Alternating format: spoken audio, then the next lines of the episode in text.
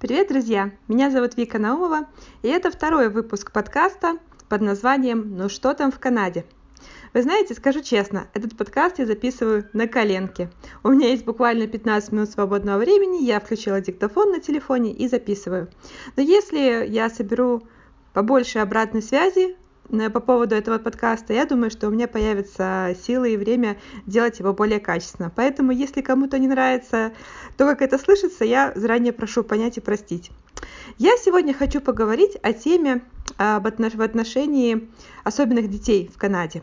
Вы знаете, я написала пост про это, про то, как пара таких ребят ходит в нашу школу, и он получил неожиданную обратную связь. Очень много людей написали мне в личку, и совсем немного написали в комментариях под постом. Мне показалось это неожиданным, и я поняла, что нужно эту тему раскрыть дополнительно. И вообще лейтмотив этой записи будет общение с детьми с особенностями. Это важный урок не просто для них, а для нас с вами. Сейчас я объясню почему.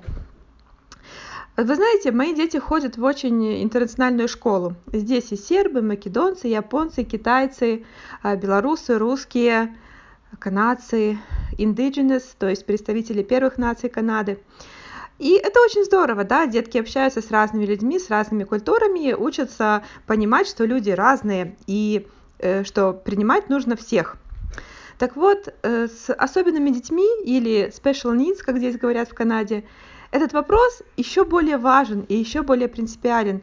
Видишь, что бывают разные люди, и у них бывают разные возможности или ограничения, или особенности развития, это в первую очередь важно для нас и для наших детей. Это такой урок человеколюбия на перспективу. Понимаете как?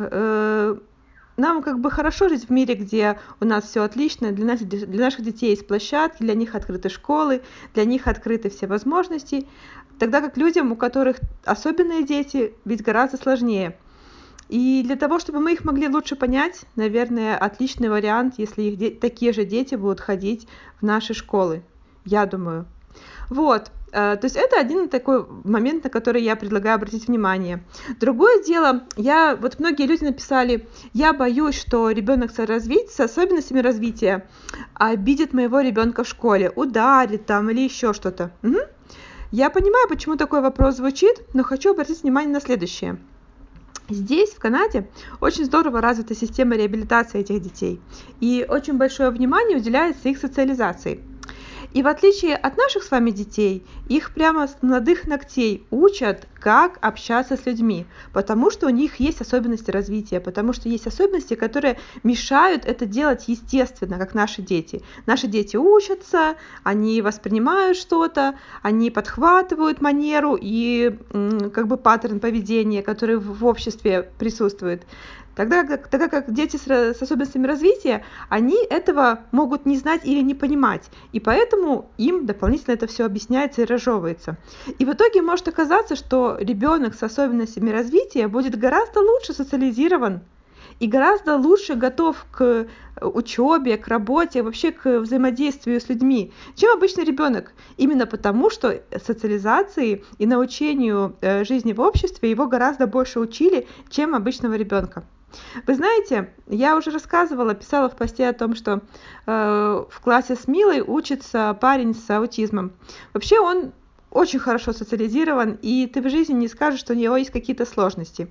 И в принципе эти сложности укладываются абсолютно в какой-то небольшой скромный набор, да, то есть он может не определенным образом отреагировать на какие-то яркие эмоции, он может себя вести не так, как обычно себя ведут дети в таких-то ситуациях, вот, ну, в принципе, с ним никаких проблем. А вот с обычными, абсолютно обычными мальчишками-подростками куча проблем. И явно, что из семьи приходят какие-то вещи, там, не знаю, агрессия, какие-то сложности коммуникации, еще что-то, то, что ребенок в семье отхватил, да, и он это с удовольствием приносит в школу. И весь год учебный у моей старшей дочки прошел вот в борьбе с такими учениками, которые срывали уроки, не давали усваивать материал, бесконечно балдели, какую-то ерунду организовывали, дрались и так далее, и так далее. Среди них мальчика с аутизмом не было. Понимаете? Я давным-давно читала статистику, и, к сожалению, не помню цифры, но я помню, что дети с особенностями развития в школе обычно гораздо просто в десятки раз менее агрессивны к сверстникам, да, чем совершенно обычные ребята. Поэтому вот этот вот момент, что моего ребенка будет обижать ребенок с особенностями развития, он очень сильно преувеличен, я это вижу на 100%. Вот. Это два таких момента, о которых мне обязательно хотелось вам сказать. Да, Канада очень инклюзивная. Здесь лет 10 назад была специальная программа запущена, в Торонто, по которой все тротуары обязаны были стать удобными для колясочников. Вот, и я вот сейчас сижу, записываю этот подкаст, смотрю в окно, и да, у меня возле дома такие тротуары, где удобно переехать дорогу на коляске, на которые удобно заехать. Это все было сделано в первую очередь для людей, которые перемещаются на колясках. Но оказалось, что от этого сильно выиграли другие абсолютно обычные люди. В частности, велосипедисты, которые могут ехать по этому бордюру, и им не нужно соскакивать и заскакивать на квадратный бордюр. В частности, молодые мамы с колясками, такие как я, да, тоже вообще проблем с передвижением и с бордюрами никаких не существует для меня здесь. Это старики, которым там сложнее подниматься, это огромное количество людей, которые вроде бы как не имеют отношения к special needs.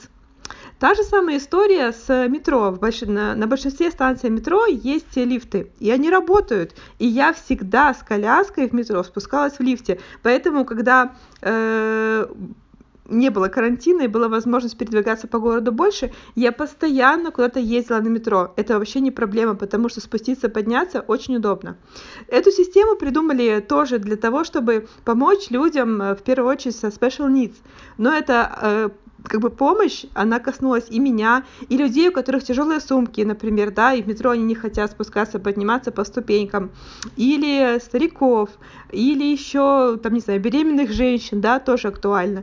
То есть, вот, казалось бы, все эти вещи, которые нужны людям с особенностями какими-то, да, они нужны только им. Нет, неправда, они очень важны для нас на самом деле. Они учат, в первую очередь, нас учат смотреть на вещи шире, относиться к людям с большим пониманием, принимать, скажем так, недостатки или какие-то неожиданные стороны людей для себя. А во вторую очередь, как правило, может оказаться, что эти вещи полезны для нас, да? Вот, поэтому я посчитала очень важным об этом сказать. Надеюсь, что вам было интересно меня слушать. Спасибо большое за внимание и до встречи на следующем выпуске шоу. Я расскажу о плюсах и минусах жизни в Торонто. Всего хорошего, пока!